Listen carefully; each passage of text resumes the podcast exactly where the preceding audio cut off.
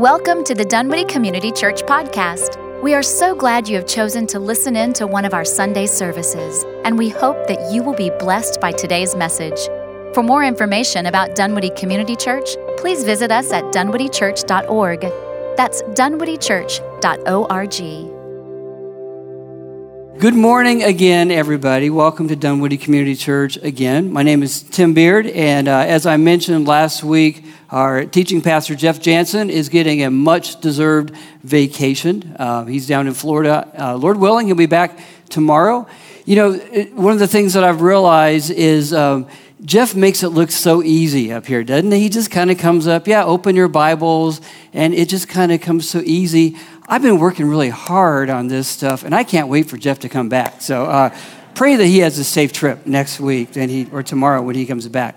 I'm honored to be here, honored to continue our, um, our series um, that we started last week. But if you weren't here last week, just want to bring you up to speed on, on this. We're taking a break from our First Corinthians series. We've been doing a series in First Corinthians called Church at its Worst. We've been doing that for quite a while. And going into this season of ministry, you know, as we kind of regroup, um, we're watching the virus, see what happens with all that. Lord willing, we'll continue to be able to meet freely like this. By the way, if you if you want to wear a mask, by all means, feel free to do that. There's no condemnation. We we understand, and um, so we've been through so much over this last year and a half. We felt like you know we need a time when we as a church kind of regroup, that we uh, remind ourselves who we are as a church. So, beginning on August the 8th, Jeff is going to be kicking off a new series next week on our values or the seven marks of a disciple um, that you'll find on our website. I want to encourage you to, to try to make it for those. We have some other special things that are going on over the next few weeks. I want to let you know about those. So next week, Jeff will be back. Lord willing, he'll be talking about Scripture. And then after the service next week, we're going to have a chili cook-off and ices in the parking lot. So you'll want to be here for that. Can we get an amen for chili cook-off and ices? Now make sure you try Terrell's chili because it has a special meat that you maybe never tasted before, but actually, uh, Tim Chu volunteered to head up the whole chili cook off. So, um, hey, d- this has nothing to do with anything either, but it does. Tim Chu, do you guys know Tim Chu in our congregation? This guy is a rock star. Um, every Saturday, he takes a group of people into downtown Atlanta and he ministers to, to the homeless. Uh, he's been showing up with our college and young adults group. Um, he just does all this stuff. He's actually away on a retreat with them. And I think there's actually multiple Tim Chus. I can't figure it out, but I think there's three or four of them. But when you see Tim Chu when he comes back, thank him for all that he's been doing for the kingdom and for serving here at, at DCC. So, anyway, sorry, I got distracted. Nothing new there. August 8th, uh, next week, message on scripture, chili cook off, ices. On the 15th, we're going to be talking about our core value of community, authentic community. And then after the message in the uh, fellowship hall, AKA theater, we're going to have a lot of our community groups going to be represented there. And they're going to have food, they're going to have fun things. It's basically a community rush. So they're going to try to show you that they're the best community group and why you should join them. So if you're not plugged into a community group, by all means, make sure you're here for that. Stick around on the 15th. Uh, on the 22nd, we're going to have breakfast here in the Fellowship Hall, uh, aka Theater. You notice I'm saying Fellowship Hall because I'm Jeff's out of town, so when Jeff's out of town, I can do what I want. So I'm changing the name. I'm going to call it Fellowship Hall. Whoever wants to call it theater, go ahead, but I'm calling it Fellowship Hall. On the 22nd, breakfast at the church, and Jeff will be doing a message on prayer. Uh, that Wednesday night, the Wednesday after the 22nd, uh, we're going to have a special prayer service here at the church. And um, incidentally, I know I'm telling you a lot, but this is all really good stuff. On the 23rd, a Monday night, uh, here at the church. A few months ago, uh, the Watermakers and I went down and met, um, met with a pastor down in Mexico, and uh, he's going to be up here. He loves worship, so we're going to do a night of worship in English and Spanish. So bring all your Spanish speaking friends. It'll be a great night of worship here Monday night. Natalie's going to be there. Natalie's mom's going to be there. Natalie's sister's going to be there. Daniela's going to be here. And Anna will be singing too, which Anna doesn't speak Spanish. So it'll be really fun to see how that all works out. But anyway, a lot going on. But again, we're not doing these just, just for activities. We feel like it's time for us to regroup, um, you know, where we are as a church because we've been through so much together over the last year. And then, um, you know, finally, before as we as we get into the message today, uh, if you weren't here last week, I'm doing a couple weeks on the kingdom, um, the kingdom of God. You know, we talked last week that Jesus only mentions the church two times in the New Testament, but we see the kingdom mentioned like 126 times. So Jesus came to establish the church, a local church, which is part of the kingdom. He came to build a kingdom and not just to plant a church. So, reminder we're going to be in Mark chapter 4. This week we're going to pick up. If you weren't here last week, just a quick catch up to that. Last week in Mark chapter 4, we looked at verses 4 through 20 and this is a parable of the sower or the parable of the, of the four soils. And we looked at, we talked a little bit about parables. We, we said that these parables were secrets from God. They're things about the kingdom that God revealed and made very clear. He explained to his followers, but they were hidden from people who didn't believe. You know, he went away with his with his followers and explained all these parables. So he's letting us in on these secrets of the kingdom of God. And we saw last week, he talked about, you know, when the word of God goes out, it's going to hit four different kind of soils. We talked about the hard soil. There's going to be some people who hear the word, hear the gospel, and they want nothing to do with it.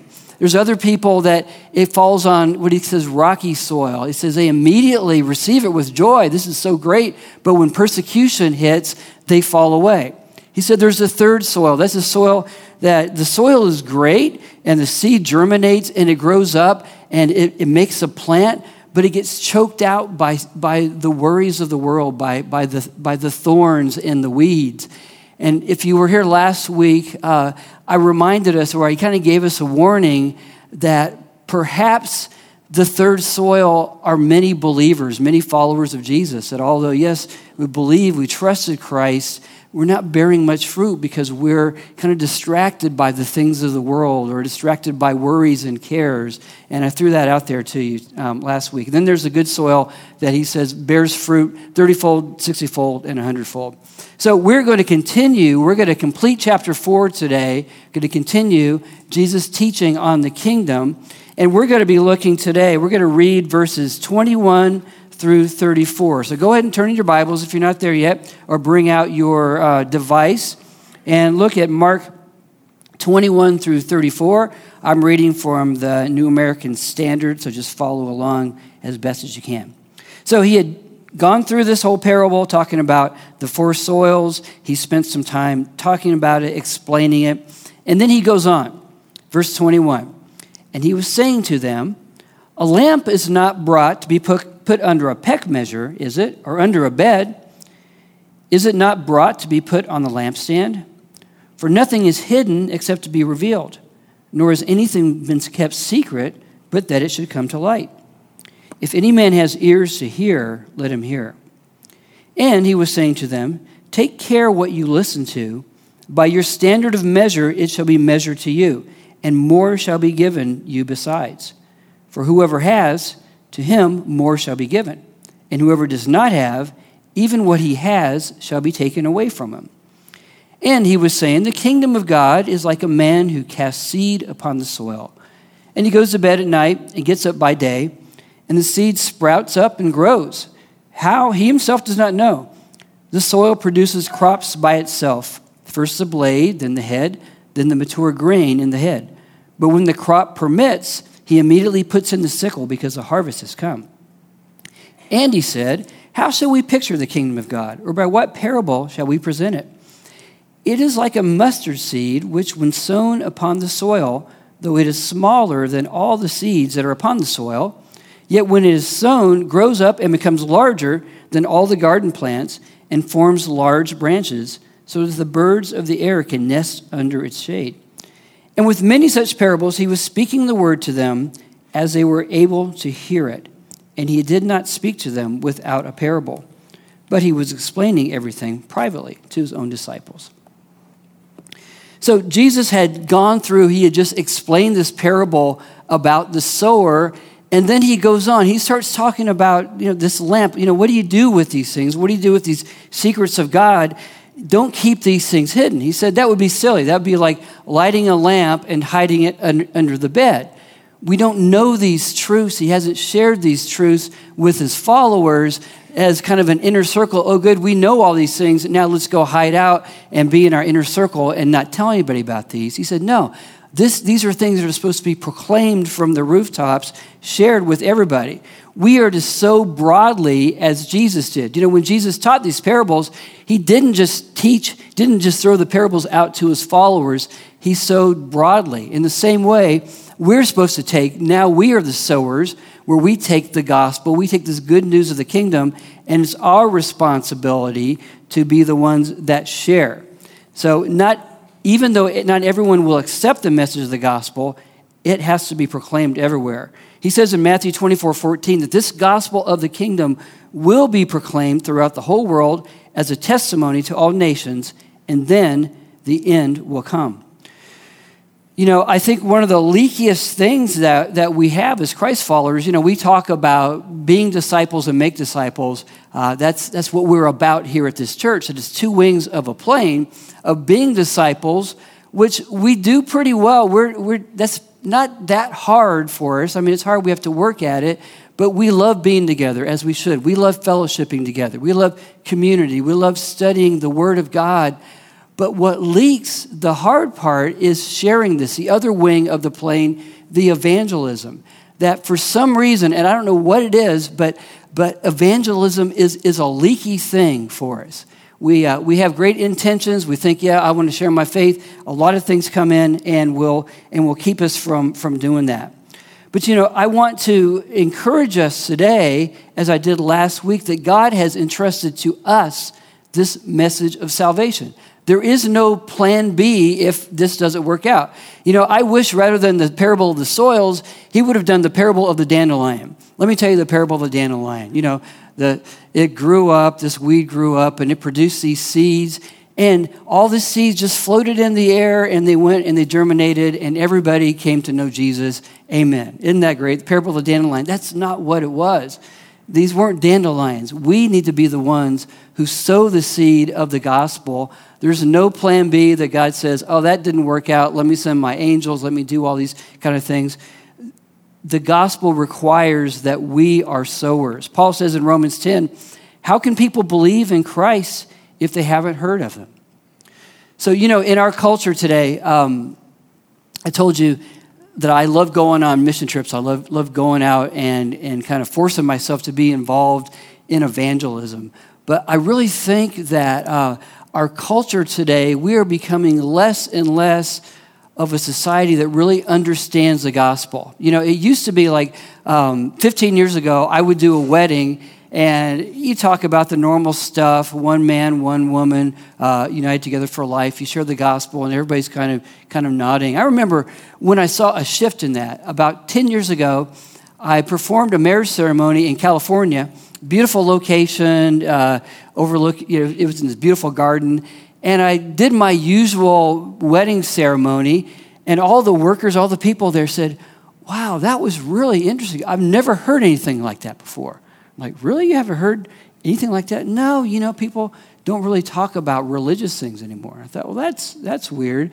And then what I've been noticing over the years is every wedding that I officiate, uh, I'm becoming more and more odd. We are becoming uh, more and more different from the rest of the world. The knowledge of the gospel that we've taken for granted, that we say, this is a Christian nation, everybody knows the gospel. No, they don't. We need to share the gospel, and you'd be surprised how many people say, I never heard that before. I, I didn't, never really heard that. You know, as we sow the seeds from the, for the gospel, the great news is that we have an ever never ending supply of seed to sow it. If you look, if you continue on in the chapter here, he says, Take care what you listen to. By your standard of measure, it shall be measured to you, and more shall be given you besides. For whoever has, to him more shall be given. Whoever does not have, even what he has, shall be taken away from us. God has given us the responsibility to be disciples who make disciples, but He's also given us an endless supply of seed and spiritual food that we can share the gospel with people. You know, this end part of this verse 25, where He says, For whoever has, to him more shall be given. Whoever does not have, even what he has shall be taken from him. You know, that reminds me, and it should remind you probably if you're familiar with the, the parable of the talents. Remember that? Where Jesus said, where there were three people, and uh, some, this first person was interested a little, this person was interested more, this person a lot. And then it said that their master went away, came back, said, What have you done with what I've entrusted to you? Well, the two guys who got a little bit more, they said, Hey, we took this, we invested this for you. We have a great return on investment. Look what we've done. And, you know, the master was so pleased about this. But the one who received a little bit said, You know, I knew you're kind of hard to deal with. I knew that you reap where you don't sow. So I took what you had and I kind of hid it. And here, I got, you, I got what you have. You, you can have it back. Well, it didn't go very well for him. So there's a warning here for us. You know, Jesus said, He who has ears, let him hear. This is really, really serious stuff. And that God has entrusted to us to be the messengers of the gospel. There's no plan B, and eternity is in, is in the balance right here. If we don't share the gospel with people, don't just assume that somebody else is going to. Um, what we do, to quote one of my favorite theologians, Gladiator, what you do in life echoes through eternity. That's true. We have an we have an option, we have the ability to impact the eternity of people as we sow the seed of the gospel. And we'll talk about that a little bit more. Uh, Spurgeon, I love this quote by Spurgeon. He says, The Bible is not the light of the world, it is the light of the church. But the world does not read the Bible, the world reads Christians. You are the light of the world. So we have this responsibility to be now the sower of the seeds of the gospel.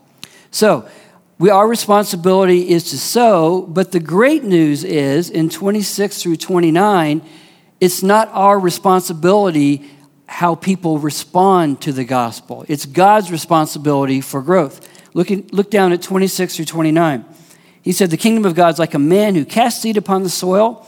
Go, he goes to bed at night and gets up by day. The seed sprouts up and grows. How? He himself does not know.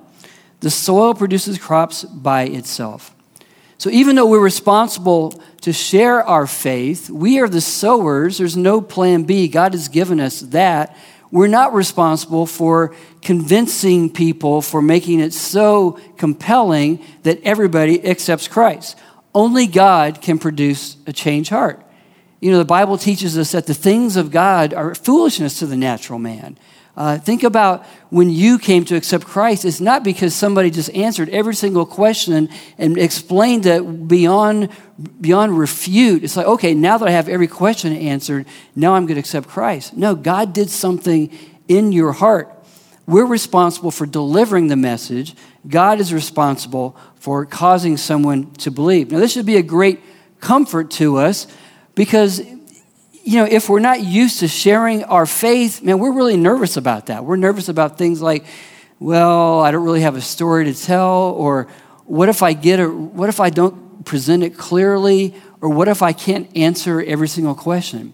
That's that's irrelevant. It's good to be prepared to give an account for all these things, but ultimately, when you lay the gospel out to people, that's what people respond to because God changes something in the heart. So we're not responsible for answering every single question of saying, I can't share my faith until I go through an apologetics class and be able to answer every, every refute to the gospel. No, we don't. God changes the hearts. We deliver the message. Now, we never know where people are in the process. Um, you know, I think there's kind of like a, spectrum. You get some people who they're just not ready to receive this or whatever you share with them and, and nothing happens. There's other people you might run into that without you knowing, God has been preparing their hearts and they are like incredibly ripe and they're just waiting for somebody to come and, and share the truth. That's what happened to me. So, um, believe it or not, I was a heathen. Yeah, I know you believe that. I was a major heathen. Uh, as, I, as I shared, I was an entrepreneur. I was in nocturnal pharmaceutical sales. I began that career, think about it, nocturnal pharmaceutical sales in high school. Okay. Anyway, think about it. Um, pursuing a successful career in that, in that, in that area. Um, I was bad news. Um, as a matter of fact, when, when after Cindy and I got together, uh, she was counseled not to hang out with me because do you know who he is? But, but I was ripe. So God had prepared my heart without me even knowing it. So, you know, I grew up going to a church and I, you know, I heard all this stuff, but it never really clicked. I didn't, I didn't, I mean, I put God on the, on the shelf. I heard these things, but I never really understood. And then I was in college and I met this really cute blonde. So I was a junior she was a freshman. She was really, you know, nice blonde hair. She wore a little braid right here and everything. Um, by the way, this is Cindy. I'm not talking about some other woman. Otherwise, it'd be trouble when I get home after, after that. So it was like she was so much different than everybody else that I hung out with. And, and so um, she was foolish enough to go out on a date with me. We went out on a, on, on a Friday night and I'm like, why are you so different? She says, well, I'm a Christian. I'm like, well, that's cool. Can I come to church with you on Sunday? She goes, yeah, come on, you can do that. And so we're sitting in church. We're in the basement of this church in Denton, Texas. And, and I didn't even make it to the church service. Like, there wasn't a just as I am altar call kind of thing. They were doing a Bible study for the college students in Acts 16, where Paul was in jail. Remember this story? He was in the uh, jail in Philippi the earthquake came and everybody's chains were broken and they were all free. And the jailer's like, oh my gosh, everybody's gone. I'm going to kill myself. Paul said, no, no, no, we're all, we're all still here. And then he says, What must I do to be saved? Believe in the Lord Jesus Christ, you and all your house, you'll, you'll be saved. And um, did anybody just come to Christ right now? Anybody just, just make a decision to follow Christ with that wonderful gospel presentation? I mean, I was so ripe. That's all it took. Nobody was trying to convince me of anything. It was like, oh, that makes so much sense to me. I believe this. You know, I didn't have to do anything else after that. Nobody had to convince me, well, let me show you all the, all the, all the reasons why you should believe. No, I knew in my heart, I was convinced of this. I was so ripe. We don't know where people are. You know, when we share the gospel, they might just like, boom, they believe. It's like, really? Already? You know, there was a, there was a girl down here at uh, Crema Coffee Shop. She, she worked down there. And, you know, we try to get out as much as possible.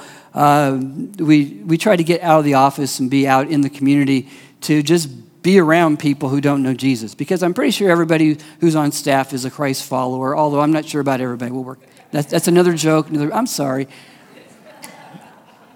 Okay, so we were at Crema, and you know, we get in this conversation with one of the young ladies who, who works there uh, multiple times, and I don't know, I, maybe I shared my story or whatever, but I said, hey, would you like to meet when you get off? We won't be weird. I'll meet you over here. Love to talk to you about some of these spiritual things and everything. He goes, yeah, I'd like to do that. So we met like at, like at 3.30 one time, and, and I started talking about these things. I, I shared my story with her, kind of got into that a little bit. I said, would you like to uh, maybe meet once a week and, and, and read the Bible together? We can go through the book of John. She goes, yeah, I'd like to do that. I'm like, Really? Okay. So the next week, I showed up and we started going through the book of John. We got like two chapters in, and I said, What do you think about this? Um, she said, I think I believe that Jesus is my Savior. I'm like, really? Already? Wow. Would you like to follow Jesus? Yes. Really? Okay. So, you know, she was ripe. She was ready to accept the gospel. We don't know where people are.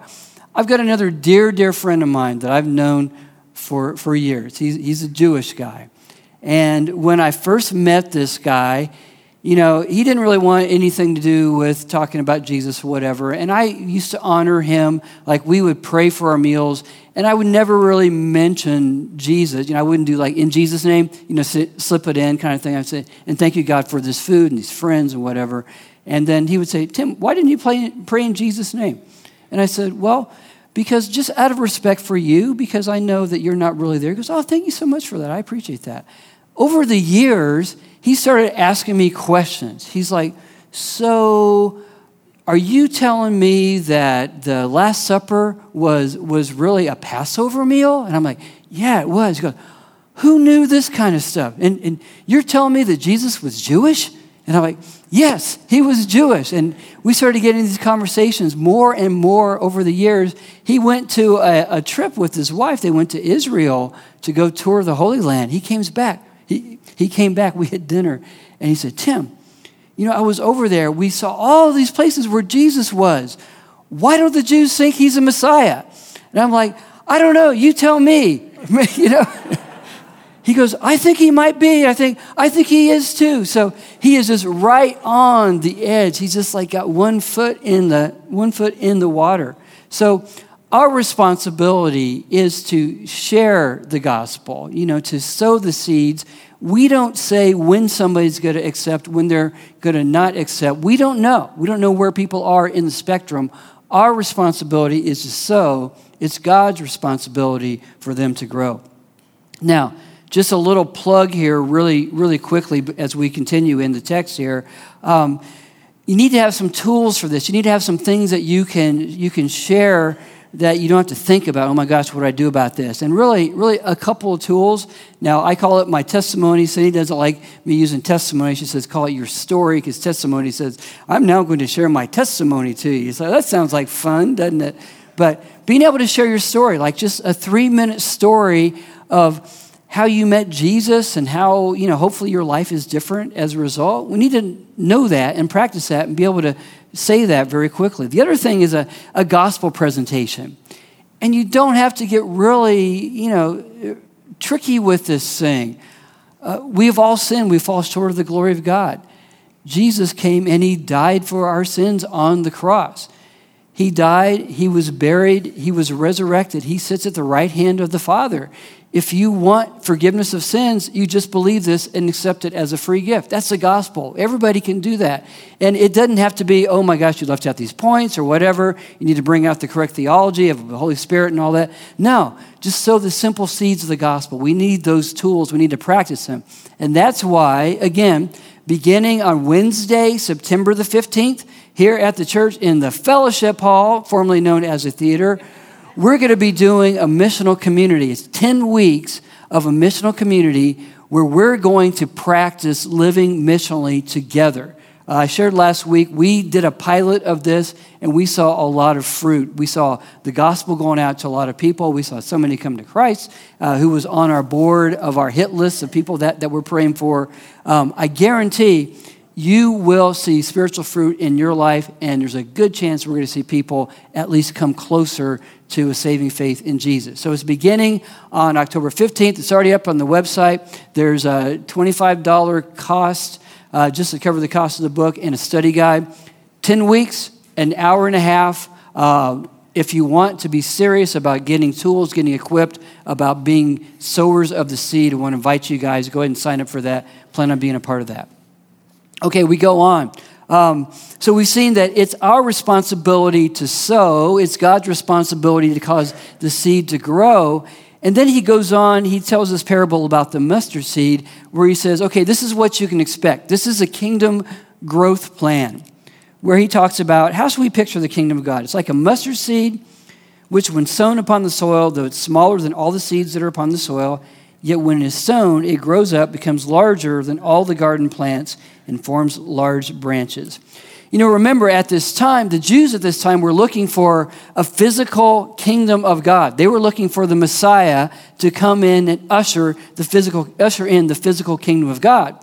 So they were assuming, okay, if you're the Messiah, then we're just waiting for what's going to happen is we're going to just grow and grow and grow, have all these believers or all these followers of Jesus. We're going to take out the Romans. We're going to establish the kingdom of God in Jerusalem, and the kingdom will reign. Jesus said, no, it's not really going to be like that. It's, I'm not going to set up Jerusalem Community Church.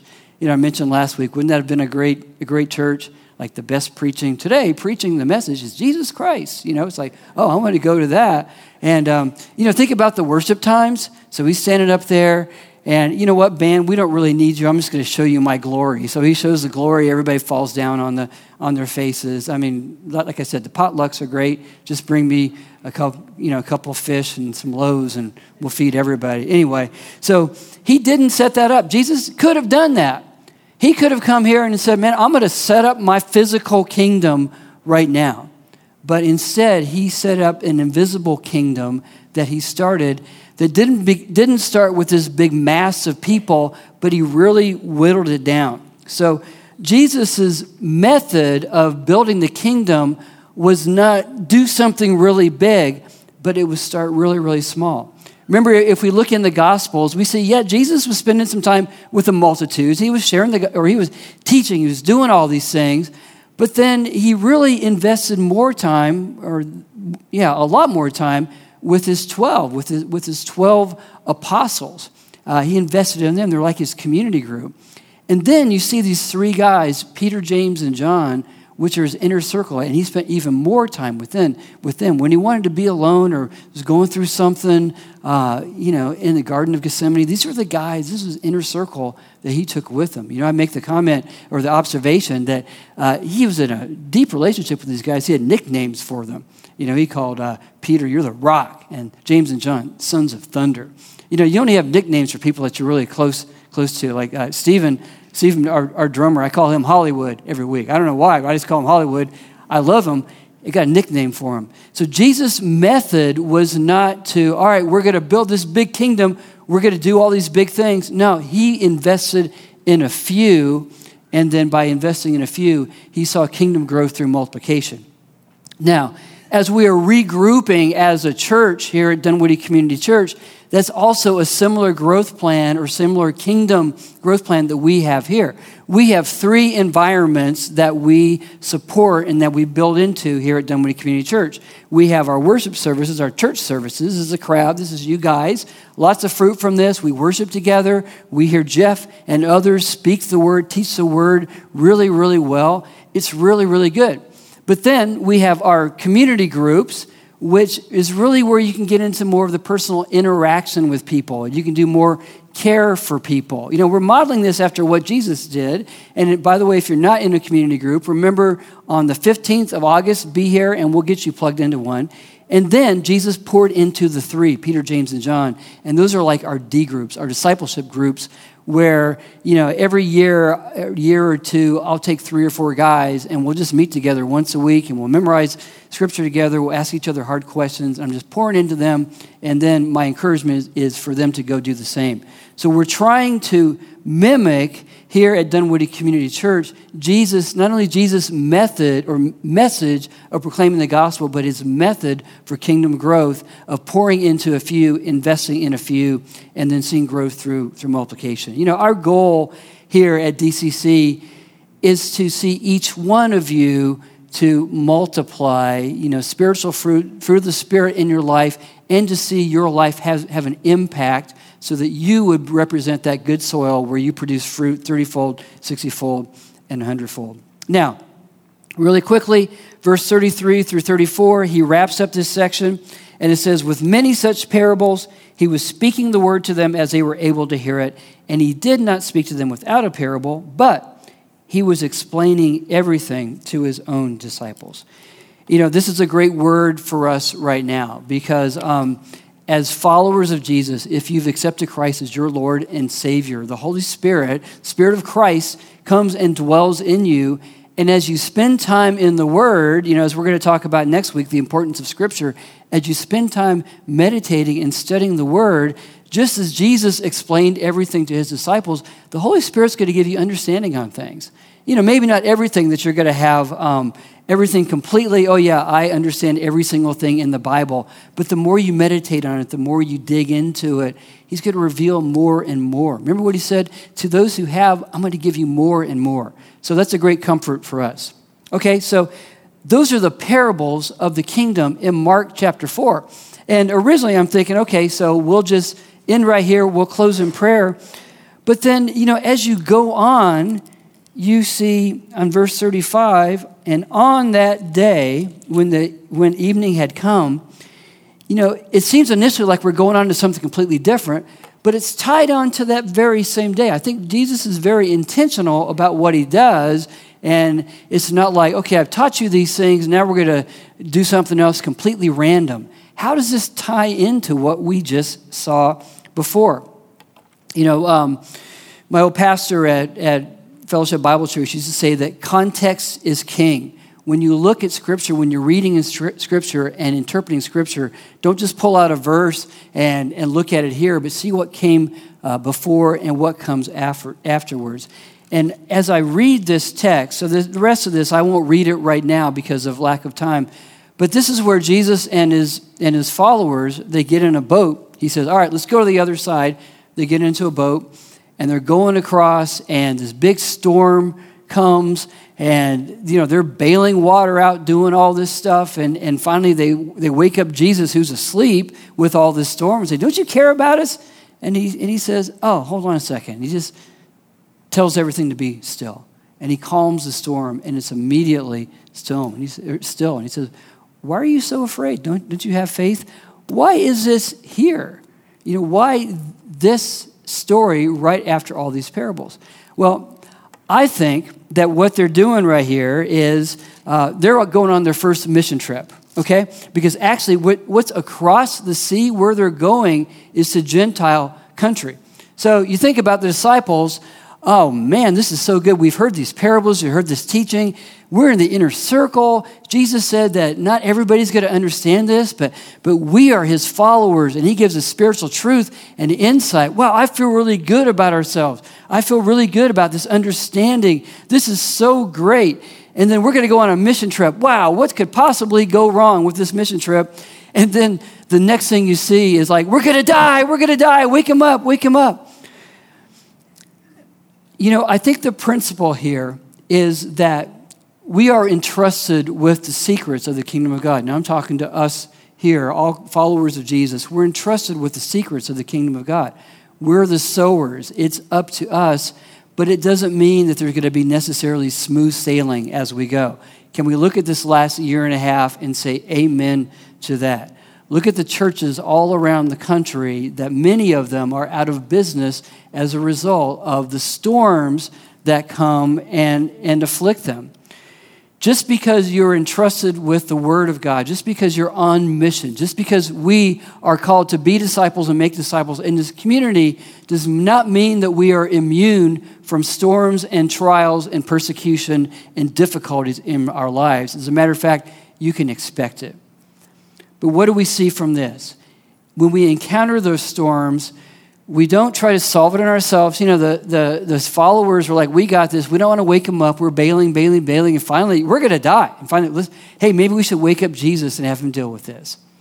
So, in the same way, as we encounter the storms, we don't know what's going to happen. We don't know if we're going to be masked or no mask. We don't know whether we're Democrat or Republican, whether we're black, white, Hispanic, Asian. We don't know all the things that are going to happen within our country within our world. But we're not going to lose sight of what we're called to do to be disciples and make disciples, to focus on the kingdom because Jesus will care for us. He will calm, calm the storms. Doesn't mean we won't go through the storms, but He will calm, calm the storms. Our responsibility is to focus on the kingdom of God, seek first the kingdom, and all these things will be added to you. So, with all the junk on Facebook, all the stuff that we see, let's not get distracted. Let's remember that Jesus has called us to be the sowers, to be disciples who make disciples in this generation. Now, a quick epilogue. I know I just I, I can't help myself. As you see in chapter five, why is chapter five here? Okay, well, what happened on this mission trip?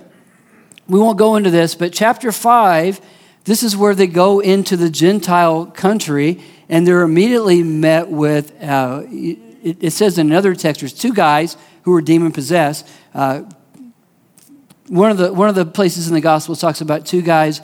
The other two say you know they really focus on the one guy. They said this was a huge man. He would break chains. They try to bind him up and um, he's running around naked and he has about 3000 demons who are who, uh, who are possessed him now i don't know about you but a big old naked man with 3,000 demons possessing him is not my idea of, hey, this is some good soil. Let's share the gospel with this guy. That's going to be really, really great. It's like, I think we should get back in the boat and turn back around. And what happens? Jesus ends up encountering him. He casts out the demons. And then what do you see? You see him afterwards sitting at Jesus' feet. Jesus is teaching him, ministering to him. And he says, Jesus, can I follow you? And for the only time in Scripture, Jesus was asked a prayer request, and he said, No, you can't follow me. I want you to go share the gospel, share about me to these people in this area. So, what we saw was the first missionary being sent. This guy didn't go to seminary, he didn't do all these kind of things. He had met Jesus that very same day, and he was sent to the Gentiles in his, in his area to share about what Jesus did for him. In the same way, we are sent to the soil. We don't know what the kind of soil is going to be. Don't judge people by how they look externally. Don't judge by their past or whatever. We don't know how they are, or we don't know how they're going to respond to the gospel. But let's be people who really take this seriously. As Jesus says, He who has ears, let him hear. You know, listen carefully to these things. Let's encourage one another to be disciples and to make disciples. Now, finally, as we go into communion, um, you know, I, I told Mart this morning, I, I, said, man, I felt like, you know, teaching this, this kind of stuff, I hope I'm not beating up on everybody. It's like, go share the gospel, share the gospel, share the gospel. Um, I'm preaching to myself, and also there's great encouragement of Jesus didn't bring the gospel to people, bring people to the saving faith and say, Great. Now, now you trust in me, you follow me. Now, good luck with the rest of your life. I'm not going to help you with anything else. You know, I've saved you. You believe in me. I've saved you. But now I really want you to mess up and bear no fruit. No, Jesus is for us. Remember in the Great Commission, the last part of it, he said, And lo, I'm, I'm, I'm with you always to the end of the age. So even though sharing the faith, doing all these things, this kingdom mentality, even though it might sound frightening and it might it, it leaks.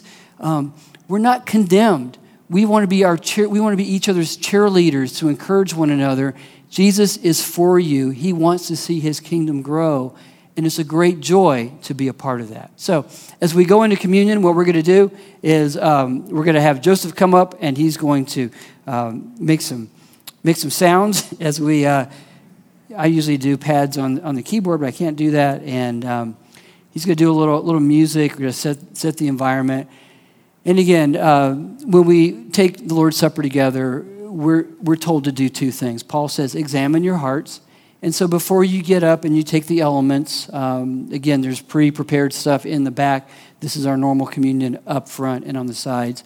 Um, before you take the elements, search your heart, see what the Holy Spirit is saying to you. Don't, don't search what Tim is saying to you. Search and see what the Holy Spirit is saying to you. I'm sure he's speaking to each one of us today. He's saying something make a commitment to act on that. And then when you feel ready, go ahead and take the elements, go back to your seat, and we'll take communion together. Okay? So I'm going to pray for us.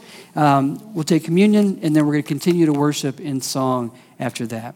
Let's pray. Father, we thank you so much for these truths in Scripture, Lord, these things that were hidden to previous generations, Lord, that you have revealed them to us, your followers. That you have shown us what the kingdom is like. You have shown us what the soil is like. You have shown us uh, what, how it's going to grow. You've shown us what you're responsible for and what we're responsible for. And Lord, we want to be found faithful. We want to be stewards, good stewards of all you have entrusted to us, and you have entrusted much. So I pray, Holy Spirit, that you would speak to us, you would tell us things that you want us to do. You reveal to us things about your kingdom that you want us to do specifically as a result of what we have heard in your word today. Speak to us, Holy Spirit, and um, lead us now as we uh, prepare to remember you in communion and pray all these things in Jesus' name. Amen.